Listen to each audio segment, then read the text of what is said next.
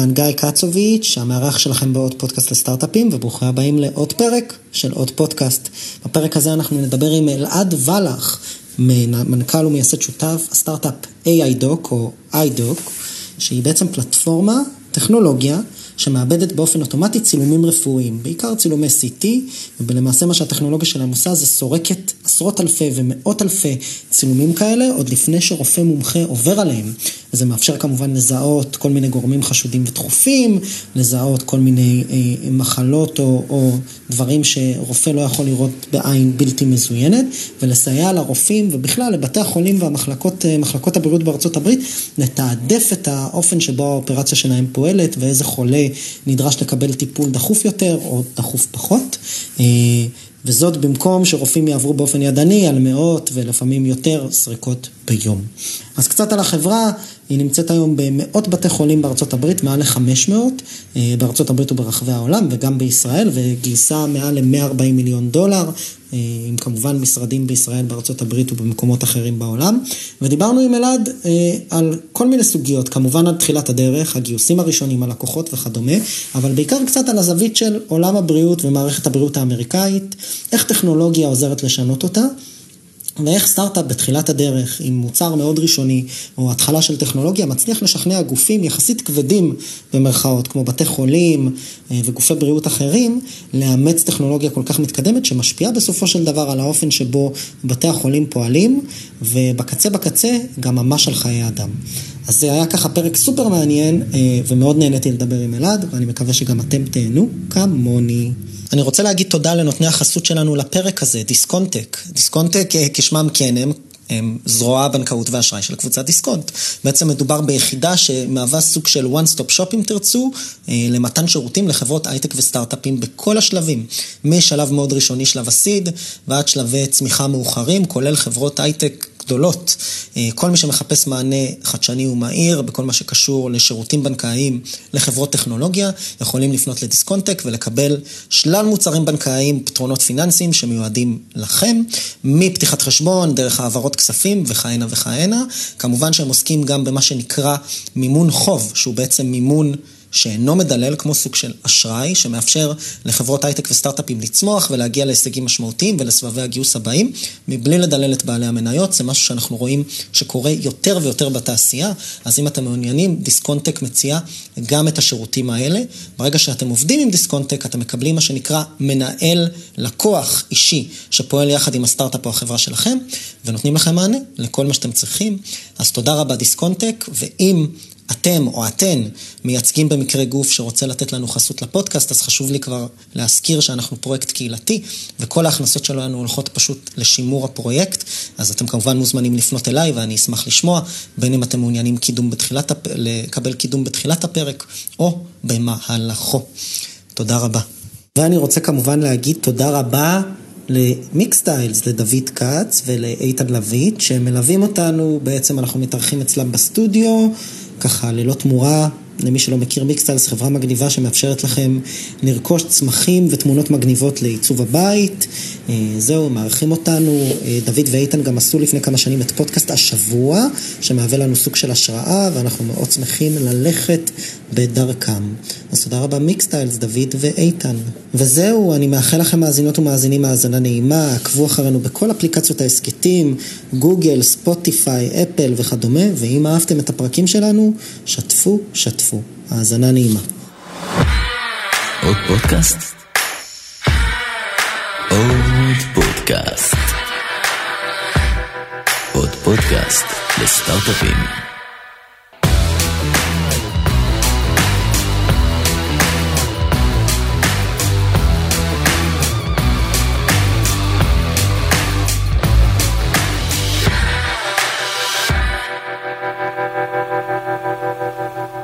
היי, גיא.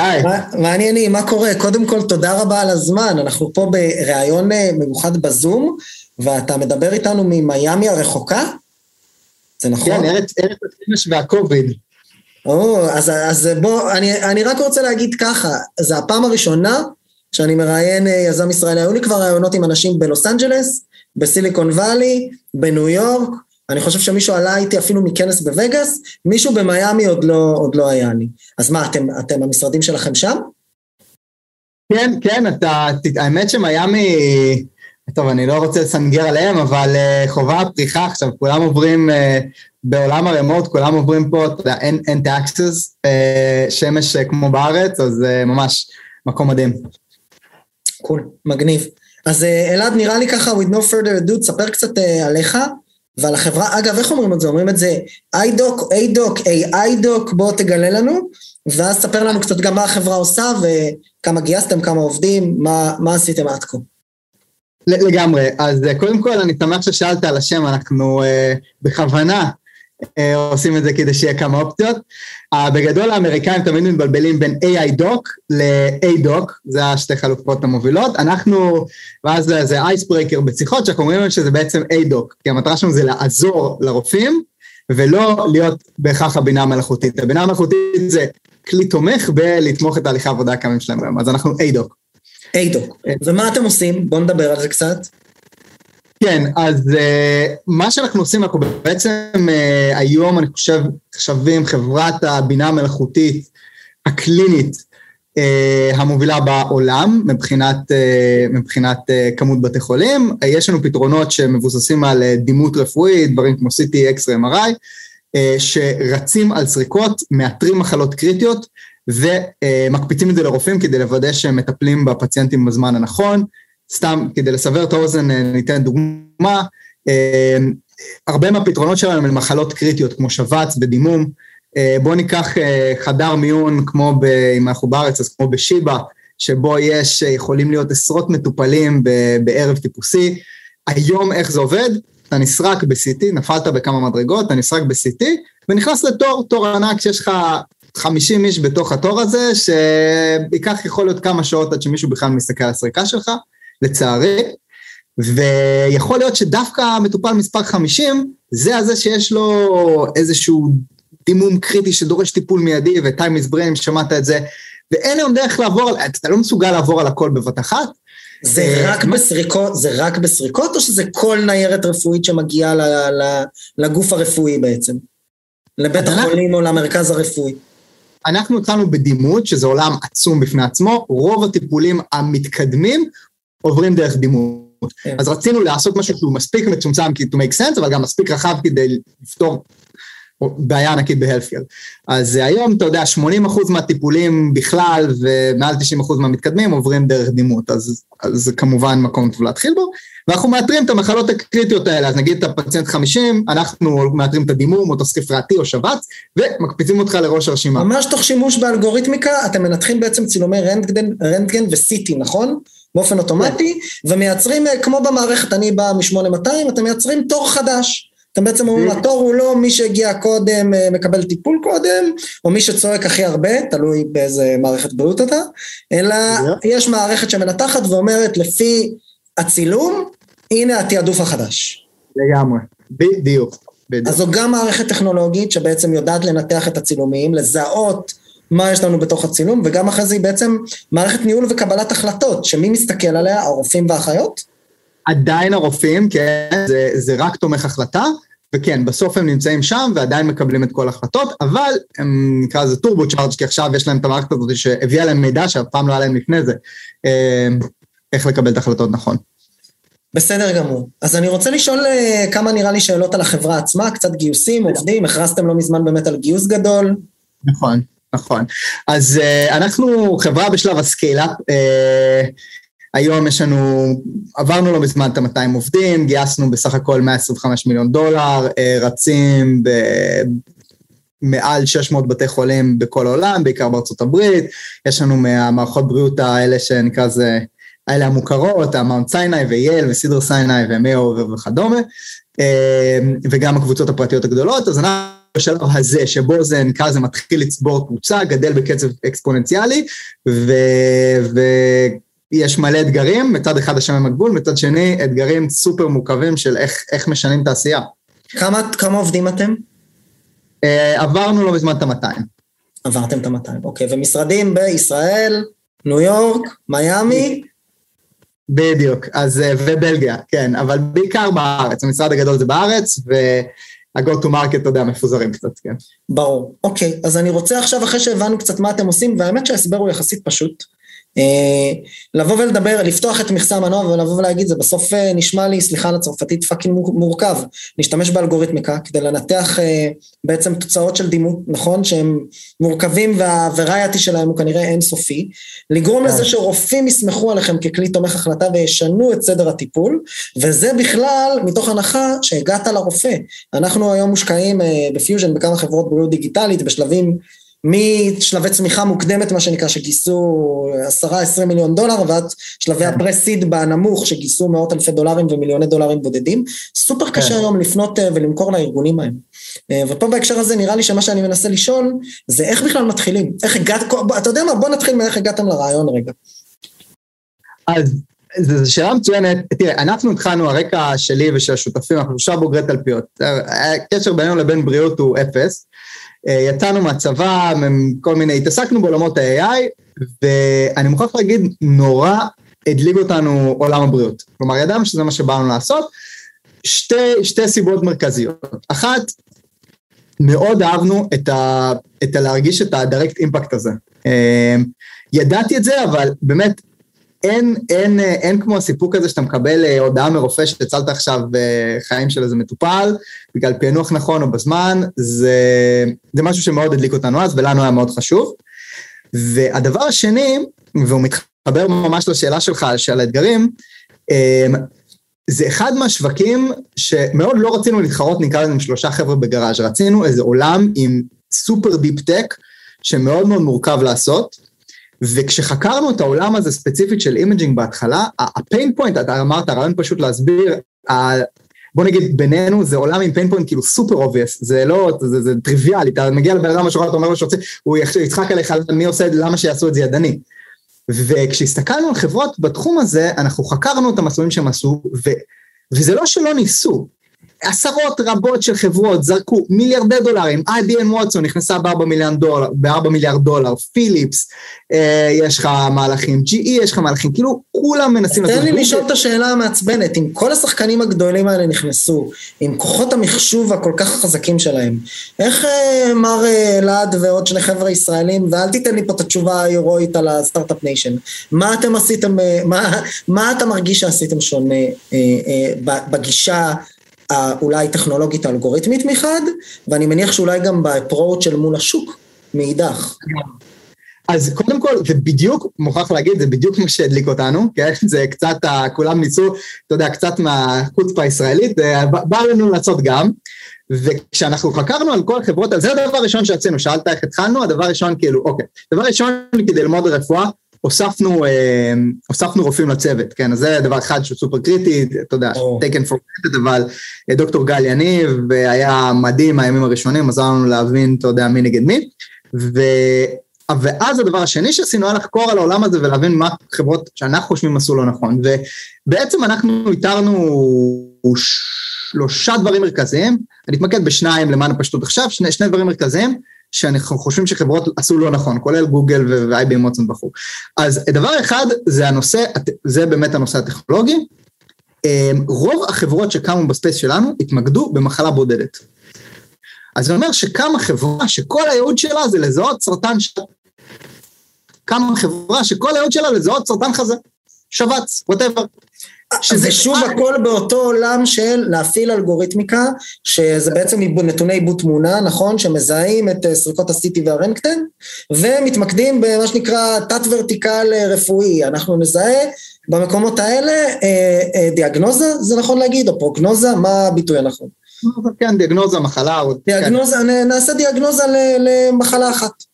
כן, עכשיו, זה valuable מאוד, כי כל מחלה היא גדולה, אתה יודע, יש impact, אבל אם אתה מסתכל על hospitals לא בתור, אה, לא בתור, לא בצד הקליני, אלא בתור enterprises גדולים, שרוכשים תוכנות, אז אתה מבין שהם לא רוצים, הם לא יכולים להתנהל עם אלף חברות, אתה יודע, זה, אפילו הדבר המפגר הזה, לאנשי IT לא מסוגלים לעבור על, על 100 contractים ו security reviews, כאילו, זה, הם, לא, הם לא יכולים לעשות את זה. ולכן זה ממש פגע באדופשן של AI, ואנחנו חשבנו, כלומר זה הפיצוח הטכנולוגי המרכזי היה, אם אנחנו איכשהו נצליח, בזמן שכל החברות מתמקדות באחד, אנחנו נייצר פלטפורמה רחבה עם עשר, בזמן שהם עושים אחד אנחנו נעשה עשר, עשרים מוצרים, אנחנו האמנו שזה הולך להיות אה, שובר שוויון בשוק. למה? למה? מה ההבדל? הרי זה נשמע בסוף, היום בדיעבד ברור שזה, ברור שזה, שזה יותר טוב, כאילו ברור שעדיף אה, מה שנקרא שלושה ציפורים ביד מאחת על העץ, נכון? זה הפוך מהמשפט, ה... הפוך על כן. הפוך. אבל אני אומר, נכון. בסופו של דבר, מה אל מול השוק, אל מול הלקוח, אל מול הצוות הרפואי, אל מול בתי החולים, אל מול כן. הגופים הללו, מה, מה הרגשתם שבעצם אבל שהם מחפשים? או, זה, וזה הנקודה השנייה, אתה צודק בול, רוב החברות, וזה זה קצת לקח מוזר, כן? כי הוא באמת טריוויאלי אם אתה מסתכל מבחוץ. רוב החברות התמקדו בלבנות את המוצר הכי מדויק, או משהו כזה. שזה, שזה אחלה, זה חשוב, הוא צריך להיות מדויק, אל תבין אותי לא נכון. אבל הבעיה היא לתרגם אלגוריתם לכסף לבית חולים, או ל-outcomes, קשה. זה קשה וזה המפתח לחברות בריאות. איך אתה מתרגם מוצר ל-ROI? ואנחנו בעצם בנינו, אנחנו מסתכלים על המוצר בכזה שלוש שכבות, זה שהשכבה הראשונה זה אלגוריתמית, צריך לעבוד, שכבה שנייה זה מוצרית, זה צריך לעשות אינטגרציה, ושכבה שלישית שהיא בעיניי הכי חשובה זה שכבת הסולושן. איך אתה מתחבר להוספיטל KPIs ועושה אימפקט. אני אתן דוגמה, אז רגע, אז אני, אני, אני אוהב, אתה אמרת, אתה, אנחנו נגלם למאזינות והמאזינים, נכון שלא שמעת פרקים בפודקאסט, למרות שמשקיעים שלך ואנשים שאתה מכיר השתתפו פה, אבל אני אגיד לך מה אני אוהב לעשות, זה נטייה מעצבנת שלי, שדווקא המאזינים אוהבים, זה לחזור רגע על הדברים כמו שאני הבנתי אותם. Yeah. אה, בזה. אתה בעצם בא ואומר, חברות אחרות ישתמשו בטכנולוגיה, לעשות אה, דיאגנוזה למשהו מאוד ספציפי, איזשהו yeah. כלי תומך החלטה, אם אתה, אתה גם צריך לדעת בתור רופא מה אתה בכלל מחפש, אם אתה רוצה לאבחן מחלה מסוג אחד ואלגוריתם טוב למחלה מסוג אחר, בעיה. זה אחד. כן. ובעצם מה שאתם באתם ואמרתם זה אנחנו נשתמש בטכנולוגיה וביכולת שלנו לזהות את כל המחלות במרכאות, בסדר? כי אני בטוח שלא התחלתם מהכל, כדי בכלל להשפיע על, ה, על המערך התפעולי של בית החולים. ושם, אל מול הלקוח, אנחנו לא מוכרים לו טכנולוגיה, אלא אנחנו מוכרים לו יעילות, אנחנו מוכרים לו אה, טיפול יותר מדויק, שכנראה אני אניח לא שמעתי את הפיץ' המלא וראיתי את המצגת, כנראה אה, אה, מצמצם אה, תביעות רשלנות רפואית ומקצר זמן שהייה במערכת ומקטין כן. תשלומים ביטוחיים וכו' וכו' וכו'. אני צודק? בדיוק. אז תמשיך אותי. לא, ואז זה, זה בדיוק הפואנטה, הנקודה שאתה מוכר value ולא את הטכנולוגיה, וזה המהות. לדוגמה, מצאנו ששימוש ב-AI מצליח לקצר זמן השירות הכולל בבית חולים. רק כי אתה השתמשת ב-AI בדיאגנוזה. עכשיו, זה לא קשור לרדיולוגיה for that, זה לא קשור ל imaging for that matter, כן? הוא פשוט, הוא literally נשאר פחות זמן במיטה שלו בבית חולים, אבל זה מה שבתי חולים אכפת להם, שם הכסף, שם ה impact. וברגע שאתה יודע לחבר את כל זה ביחד, זה משהו שבתי חולים מאוד מוכנים ורוצים to adopt, כי אז הם יודעים שמשקיעים דולר בטכנולוגיה כזאת והם מקבלים עשר בתמורה. אוקיי, okay, אז עכשיו אני אמשיך להיות דבל אדבוקט למרות שהבנו את הערך.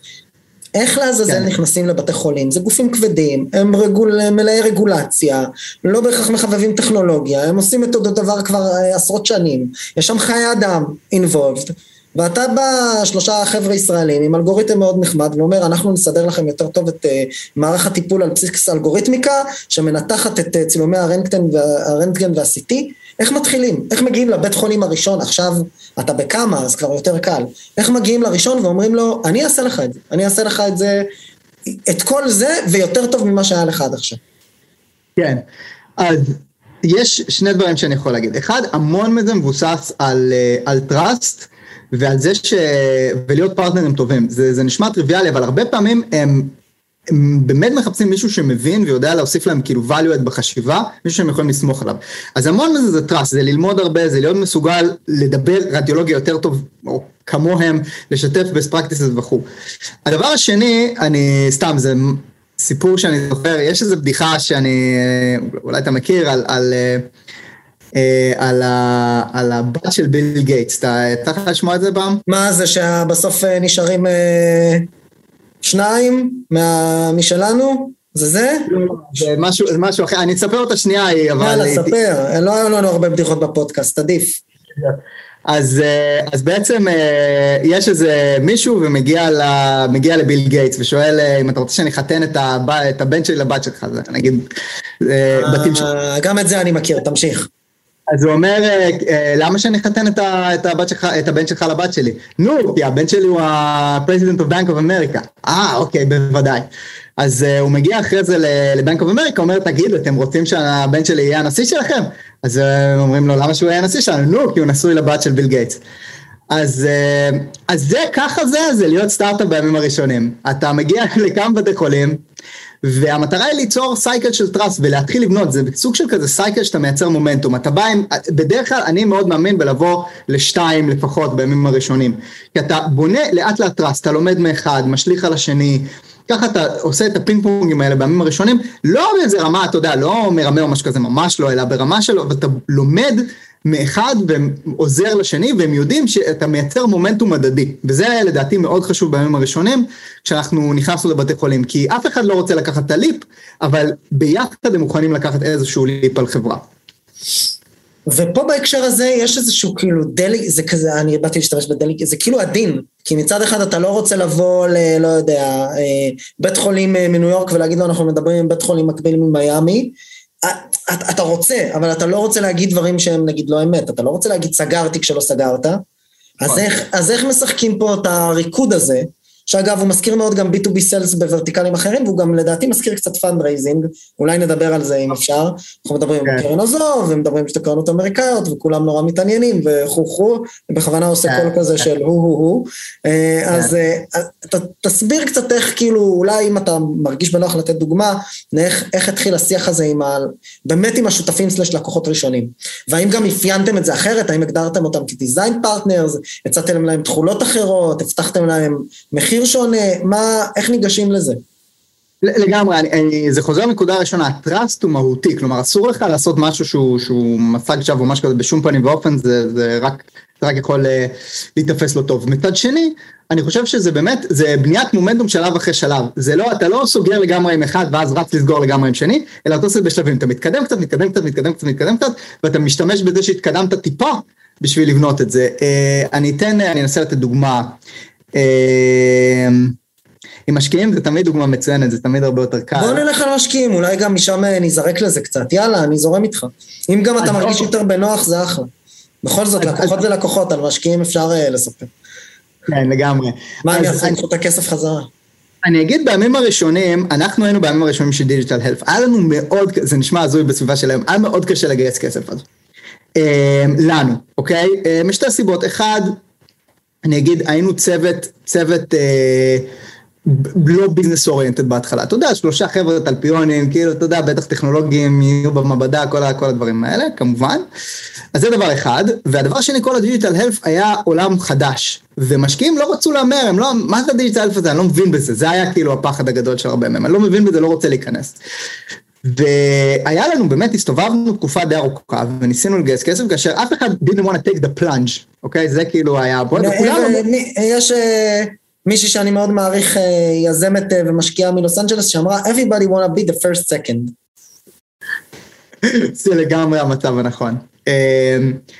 ובעצם מה שאנחנו צריכים לייצר זה איזשהו מומנטום בשוק שבו אנשים כן מוכנים שכאילו יש לשנות את הפרספצ'ן בשוק שפתאום להשקיע בדיגיטל הלף בחברות שהן יותר סופטוור כמונו, שהן יותר סופטוור מהלף, אז בסדר להשקיע ושאנשים מבינים, וזה היה מאוד קשה, והמשימה שלנו הפכה להיות למצוא את הראשון אה, שמוכן, אה, את הראשון שמוכן להמר על, אה, על העולם הזה של אלף, ושוב, אני לא אנקוב בשמות, אבל בעצם ה...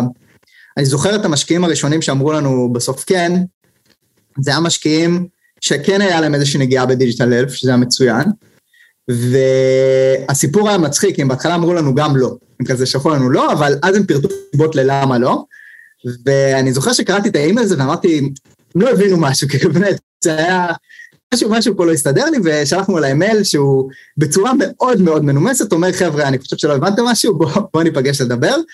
אמ, באמת, נפגשנו יום למחרת, באנו למשרד, הכנו כזה מצגת עם זה וזה, התחלנו להיכנס לפרטים, ולמרבה הפתעתי, השתכנעו, שינו את דעתם, והיו מוכנים לתת uh, הצעה כזה. עכשיו, הצעה בהתחלה הייתה לא אופטימלית, בסדר? בוא נקרא לזה ככה, um, אבל זה התחיל את הסייקל, ו, וברגע שאתה מקבל את האחת, אתה יודע, כאילו, זה אפילו היה לפני שלבים של הצעה, כי אתה יודע, לא... אבל כשראינו... ברגע שיש לך את החבר'ה הראשונים, את הריקוד הראשון, זה, זה קצת יותר קל. אבל, אבל באמת עד אז, כמה פגישות עשיתם? כמה לא קיבלתם? על, בוודאות, בוא נגיד, בוודאות מעל 50, אה, אם הגענו ל-100, אולי. עד לקן הראשון. ואתה מרגיש שמשהו השתנה בתוך הפרוסס הזה, עם החמישים האלה? בוודאי, זה היה, אין, אין, אין מה להשוות את הפיץ' בפעם הראשונה, פעם אחרונה. אה, אני מניח שהרבה מדברים על זה, אבל, אבל ה pitch בתחילת הדרך זה, זה, זה המוצר שאתה מוכר. וזה, ועליו אתה עושה איטרציות, וכמו כל מוצר הוא משתפר כשאתה עושה פידבק, אם אתה if you're thoughtful about ואתה לא נשאר כמו ראש בקיר. עם אותו דבר, כן. בוודאי. אז במובן מסוים, גם התהליך עצמו, זאת אומרת, והסירובים שקיבלתם בתוך ה fundraising, אפשר לכם לבוא יותר מוכנים לאותה קרן, שבהתחלה אמרה לא, או לא, אולי לא ולא הבנו, ואמרתם להם בנימוס, נראה לי שבאמת לא הבנתם, כן. בואו נסביר לכם למה אתם טועים, ואז הם נתנו, כן, הם נתנו הצעה, שעמדה על כמה בערך, גרוסו מודו, במיליונים, סיד, אנחנו מדברים? זה הסיד, זה היה, אני חושב שהם אפילו רצו לצאת שתיים או שתיים וחצי, בסוף גייסנו שלוש וחצי, אבל כן. והם מן הסתם אני מניח בזהירות שהם לא השתתפו באותו סיבוב, זאת אומרת זו הצעה שלקחתם ומינפתם כדי להביא משקיעים אחרים שאיתם הייתם בריליישנשיפ באותו הזמן? כן, אני לא רוצה להגיד שמינפנו כי זה לא היה, אה, נקרא לזה, זה לא היה שלא התייחסנו להצעה הזאת ברצינות, זה לא כאילו אמרתי, טוב אני לוקח את זה ואני רץ, אה, אבל אין ספק שבמהלך התהליך, אה, בגלל שהיינו בקשרים עם אחרים, שגם אמרו לנו לא, בהתחלה, אז, אז בסופו של דבר ההצעה שנוצרה הייתה משמעותית יותר טובה, וזה היה חלק מה... וזהו, אז כאילו זה... במובן הזה, כן, בסוף המשקיע שאיתו אנחנו... כמה גייסתם בסוף בסיד? וממי? היה שלוש וחצי. אוקיי, וממי? מגמה, מגמה הובילו ואימרג' השתתפו. מגניב. ובאיזה שנה זה היה? סתם כדי ככה לסבר את האוזן, כי זה היה לפני קוביד, לפני שבריאות דיגיטלית אה, היה, היה סקסי. כן, תחילת 17 אני חושב. תחילת 2017. כן. אוקיי, ובעצם כשאנחנו חוזרים לזה רק כדי, מה שנקרא, מישהו פעם אמר לי שבקבלה יש ביטוי שנקרא להחזיק ראש. שזה כזה, מאיפה באנו, אז באנו בעצם בכלל מהלקוחות הראשונים, ואיך כזה ייצרנו ריקוד כזה שבו פנינו ללקוחות, וניסינו להשתמש בלקוח נתון כדי לשכנע שאולי ללקוח אחר כדאי בעצם להתחיל לעבוד איתם.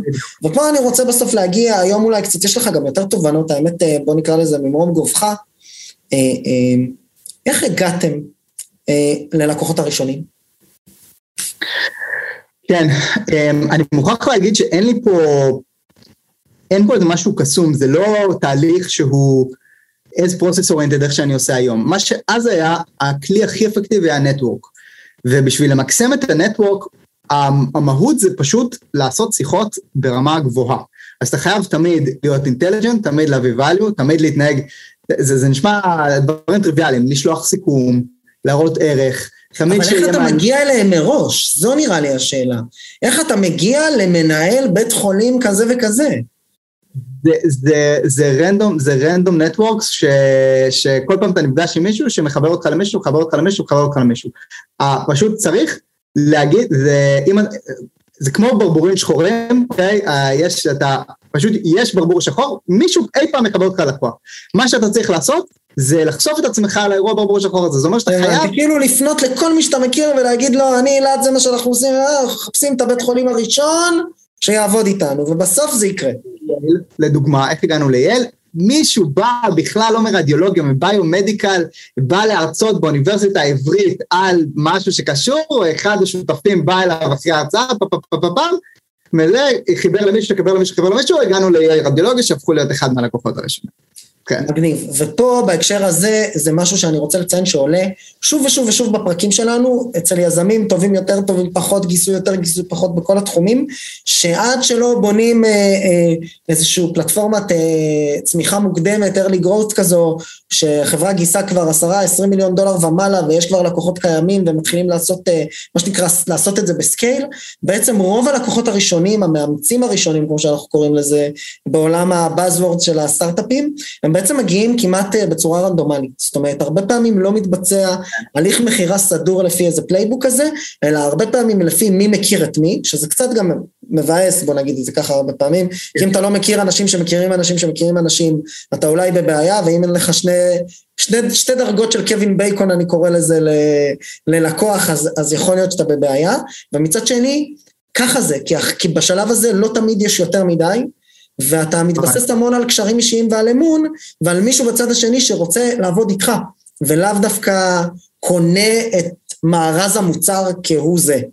לגמרי, מאוד מסכים. מה שכן אני אגיד, זה שזה רנדומלי, לא הייתי משאיר את זה לגמרי אה, לא מנוהל. כלומר, היה לנו, אפילו בימים הראשונים, עשינו לעצמנו כזה פאנל, ממש קובץ כזה, זה היה, לא היה לנו Salesforce, זה היה Google Sheet עם כל האנשים, ומה השלבים בהם, ומה צריך לעשות, ומתי לעשות follow-up, ולמי אפשר להגיע דרכו, כאילו זה היה מאוד, אה, זה היה מאוד action oriented, זה לא כזה, טוב, בואו נתקדם בחיינו ונראה אם במקרה נכיר לקוח. לא, בואו נפעיל בצורה פרואקטיבית את כל הרשת שלנו, כדי בסוף שהאירוע ברבור שחור הזה יקרה. אז יש פה בעצם סוג, סוג של שילוב של תהליך שהוא מאוד מאורגן, של לאפיין מה אנחנו רוצים, מה אנחנו עושים, מה אנחנו מוכרים, אבל אז לפנות לכל הרשת שלנו, ולאו דווקא לאנשים ש, שהם בהכרח אה, עובדים בגופי בריאות.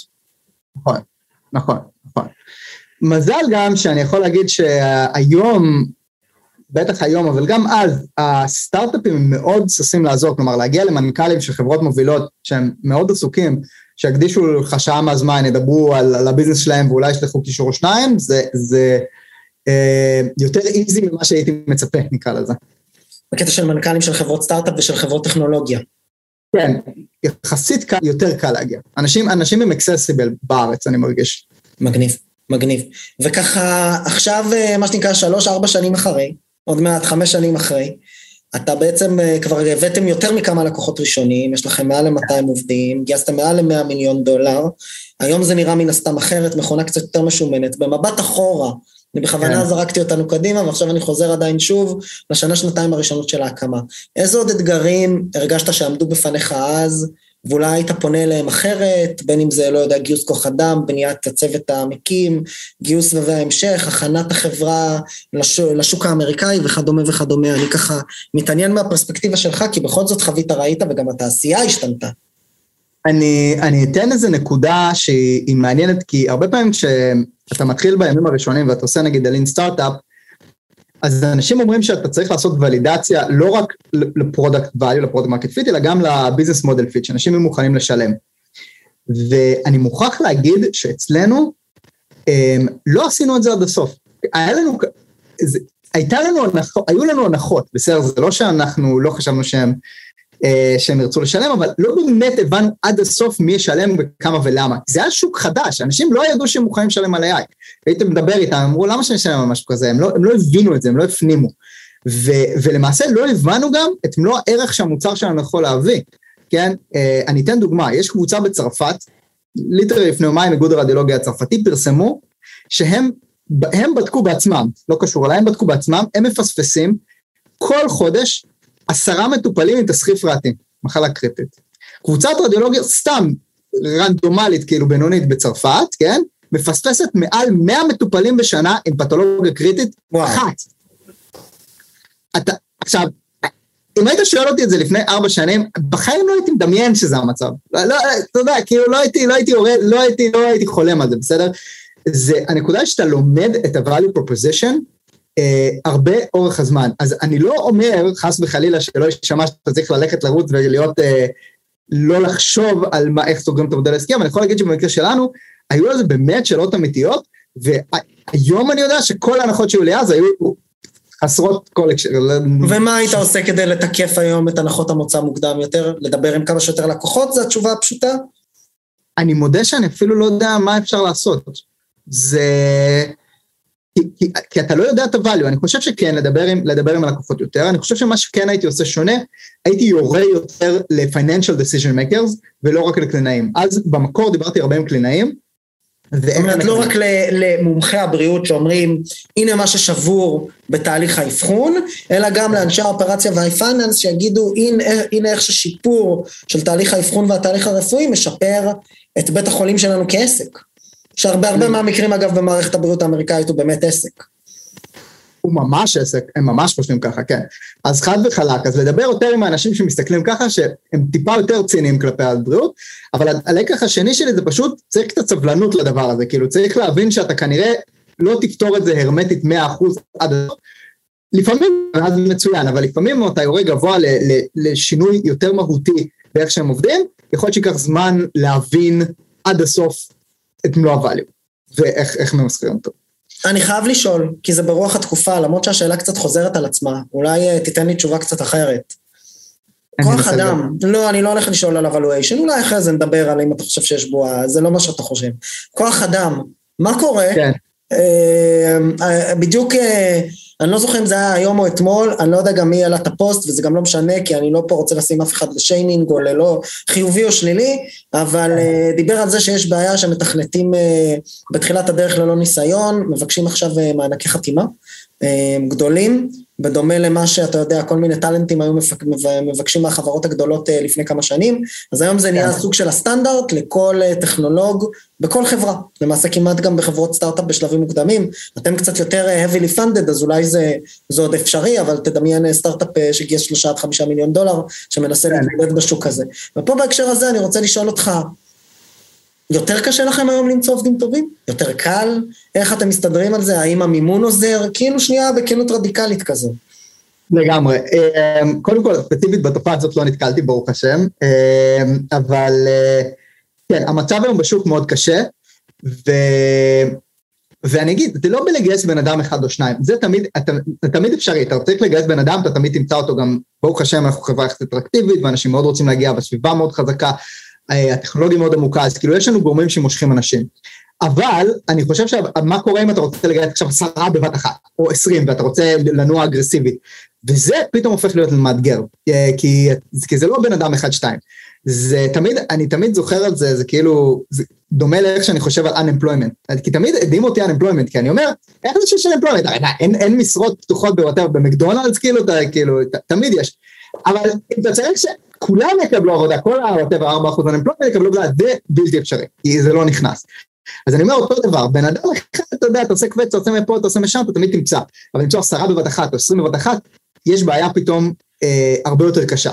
כי התחרות ו... היא יותר קשה, כי המשכורות יותר גבוהות, כי מה? כי יש יותר חברות ופחות כוח אדם? אולי זה, זה, זה כזה פשוט נגיד? supply and demand, אה, תחרות על attention, זה אפילו לא עניין של כסף, הכסף זה לא בעיניי אה, הפרמטר שעליו אני מתחרה, זה הרבה פעמים attention, זה איך אתה מגיע אליהם בזמן, איך אתה, אתה יודע, מלא אנשים מרחפים, זה כמו ads כזה, פתאום יש לך אינסוף ads למלא עבודות, אנשים כאילו רק מנסים להגיע לאנשים.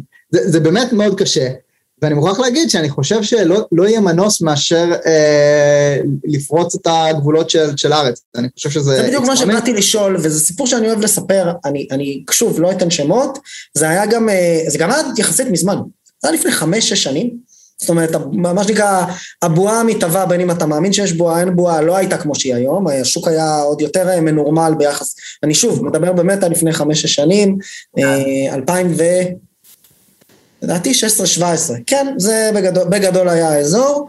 אה, פגשתי יזם שגייס, דאז זה היה סבב A, הם גייסו חמישה-שישה מיליון דולר, רמז, למי שרוצה לבדוק את כל היזמים הישראלים בעולם, הם גם ימכרו אחרי זה בכמעט 100 מיליון דולר לחברה, ובחור שאני מכיר, שירת איתי בצבא וכולי, קבענו סתם ללאנץ' קטשאפ, וזה היה סיפור מדהים, אני לא אשכח את הפגישה הזו, אני היום כל הזמן נזכר בה, הוא בא אליי, הוא היה כאילו אחד מהפארם, מהפארם, מהשלושה פאונדרים, והוא נכנס פנימה, אה, ואתה רואה אותו נסער.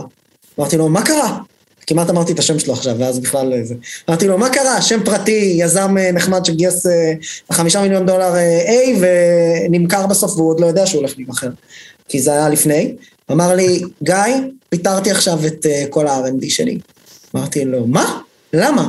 הוא אומר, לא יכולתי יותר, אני כבר כמה חודשים סופג מהם אה, shit, הם לא מתנהלים כמו שצריך, הם כל הזמן רוצים יום מהבית, יום מפה, להביא כלב למשרד, מענק כזה, העלאה כזו. ישבתי עכשיו לסדרה של ראיונות עם מתכנתים חדשים, כולם דורשים אה, לא זוכר מה, ולעבוד מהבית ו... פיטרתי, ועכשיו פואנטה היא, אני מעביר הכל ל outsource. העברנו הכל, אנחנו מעבירים הכל offshore, כבר התחלנו לעשות זה, יש להם, היה להם כאילו מנהל R&D ו-CTO וכולי וכולי. אז זה כמובן תגובה מאוד קיצונית. ואפשר גם לדבר פה על אולי אה, ערכיות וציונות וכולי, ובכוונה אני מה שנקרא, א', לא מזכיר שמות, אבל אני זוכר שאמרתי, וואו, כאילו בסופו של דבר, יש פה גם שאלה כלכלית, שאלה של, שאלה של תוחלת של האירוע הזה, של כמה הטאלנט הישראלי הוא מספיק חזק כדי להצדיק את הישארות כל המשכורות והיקף התגמולים שהולך ועולה, כי, כי השוק תחרותי. אמ, אני מודה שזה בעיניי, זה לא, זה לא בדיוק הציר שעליו אני חושב, כלומר, אני חושב שאתה יודע, בסוף supply and demand, אנשים עולים כמה שהם עולים וזהו, אני לא, גם קל לי יותר לגייס כסף, אז כאילו הכל כזה מתאזן. אמ, אני גם כן חושב, שוב, אנחנו באמת ברי מזל שגם מגיעים אלינו אנשים מטייפקסט מסוים, אתה מבין, כאילו, אני חושב שגם, סתם עניין של תרבות חברה, מאוד חשוב לנו ה-humility הזה, כלומר, הלא לבוא, אנחנו פה למען מטרה, כאילו, אני, אני, אני מרגיש שלי אני רוצה שיבואו אנשים שהם purpose driven, ולא רק כזה, אני רוצה את ה-whatever, את הכלבים ואת הפיצ'יפ קייסים, אלא אנחנו באים פה כדי לעשות שינוי אמיתי בעולם, ו... ואני לא מתחרה על כל השטויות האלה, כאילו באמת, זה לא, אם זה מה שחשוב לך בחיים, זה סבבה, אבל... וזה אח, אני חושב שסופר כיף, אנחנו נותנים עלי פרקס ומבשלת וכל השטויות האלה, כן? אבל, אבל זה לא המהות, אתה מבין? אז זה דבר אחד. והדבר השני, אבל זה לא קשור בעיניי למשכורות, זה קשור לעובדה שפשוט, אני לא יודע היום לתרגם כסף לכוח אדם R&D, זה הזוי. אני, אתה, אתה, יש לי פורדנר, נגיד, אם הייתי רוצה, זה לא המצב, נגיד הייתי רוצה לשרוף 50 מיליון דולר R&D, בסדר? אין לי, אין לי איך לעשות זה, כאילו, אני לא יודע לגדול בקצב הזה, וזו הבעיה האמיתית, כי חברות ישראליות, אם הן צריכות להתחרות בשוק עולמי ולבנות מפלצות, אתה יודע, שחברות מיליארדים על מיליארדים, שעושות אימפקט בינלאומי, אני חייב להיות מסוגל לגדול בקצב מסוים, והיום, השוק הישראלי לא מסוגל לספק לזה, זה, זה קצת לא משנה, אני יכול להציע איזה משכורות שאני רוצה. זה לא הפואנטה. זה הרבה יותר סביב אה, האם אנחנו יכולים לגדול מספיק מהר ולספק את הסחורה, ואני לא חושב שהמצב היום הוא כזה, ולכן אני לא יודע אם הפתרון הוא outsource או להקים את הצוותים מבחוץ, ואנחנו לא עשינו שום דבר כזה, אני גם לא, אז אני לא מדבר מידיעה, אבל אני חושב שאין, לא תהיה ברירה לפרוץ לגבולות, כי המצב היום בשוק שאתה לא יכול לגדול בקצב הדימנד, וגם אם יעלו משכורות עד אינסוף, אז אתה לא מסוגל לגייס את האנשים שאתה רוצה, וזו הבעיה, לדעתי. מעניין. זה איך אני מסתכל על הבעיה.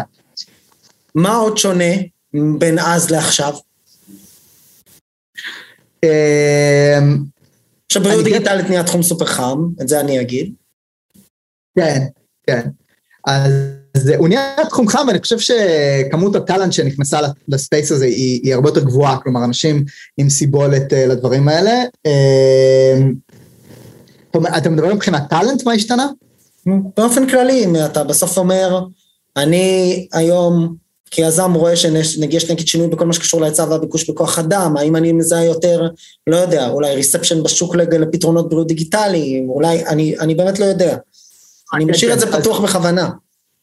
אני אגיד שמרתק בעיניי מה שקורה בעולם הבתי חולים בכללי, כי אם אתה מסתכל עליהם לפני אפילו חמש שנים, אה, קראתי להם enterprises, כן? הם לא, הם היו enterprise של לפני 30 שנה, לא מזמן, כלומר, unopen to the cloud, לא ידעו to consume technology, לא היה להם OPEX, לא ידעו לקנות SaaS. לא ידעו לקנות SaaS, זהו, היו קונים equipment. זה, וזה לפני חמש שנים, אני לא מדבר איתך לפני 40 שנה. המצב הוא שבכמה שנים האחרונות, וזה סופר accelerated עם קוביד, שדחף אותם לדיג'יטל אינפורמיישן בטירוף, הם כולם נפתחו להיות modern uh, enterprises, שזה אומר הם קונים SaaS, והם מבינים מה זה אומר, ו- והם נפתחים ל cloud, וכל הטרנדים האלה שהם נשמעים uh, כאילו, uh, הם לא קשורים לתוכן הספציפי של מה שאתה עושה, אבל הם לדעתי מהווים את הפריחה שיש לנו היום ב digital health, זה הרבה מזה נובע, כי בתי חולים finally opened up. וזה למה חברות מאוד רוצות. מקלים על, ה, על היכולת של גורמי הרפואה ומנהלי הפיננס והאופרציה בגופים האלה בעצם לאמץ טכנולוגיה. בדיוק.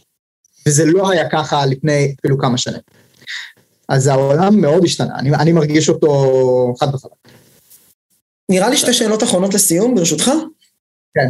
אחד, אה, המשקיעים בסבב האחרון שלכם שהובילו את הסיבוב? General Catalyst.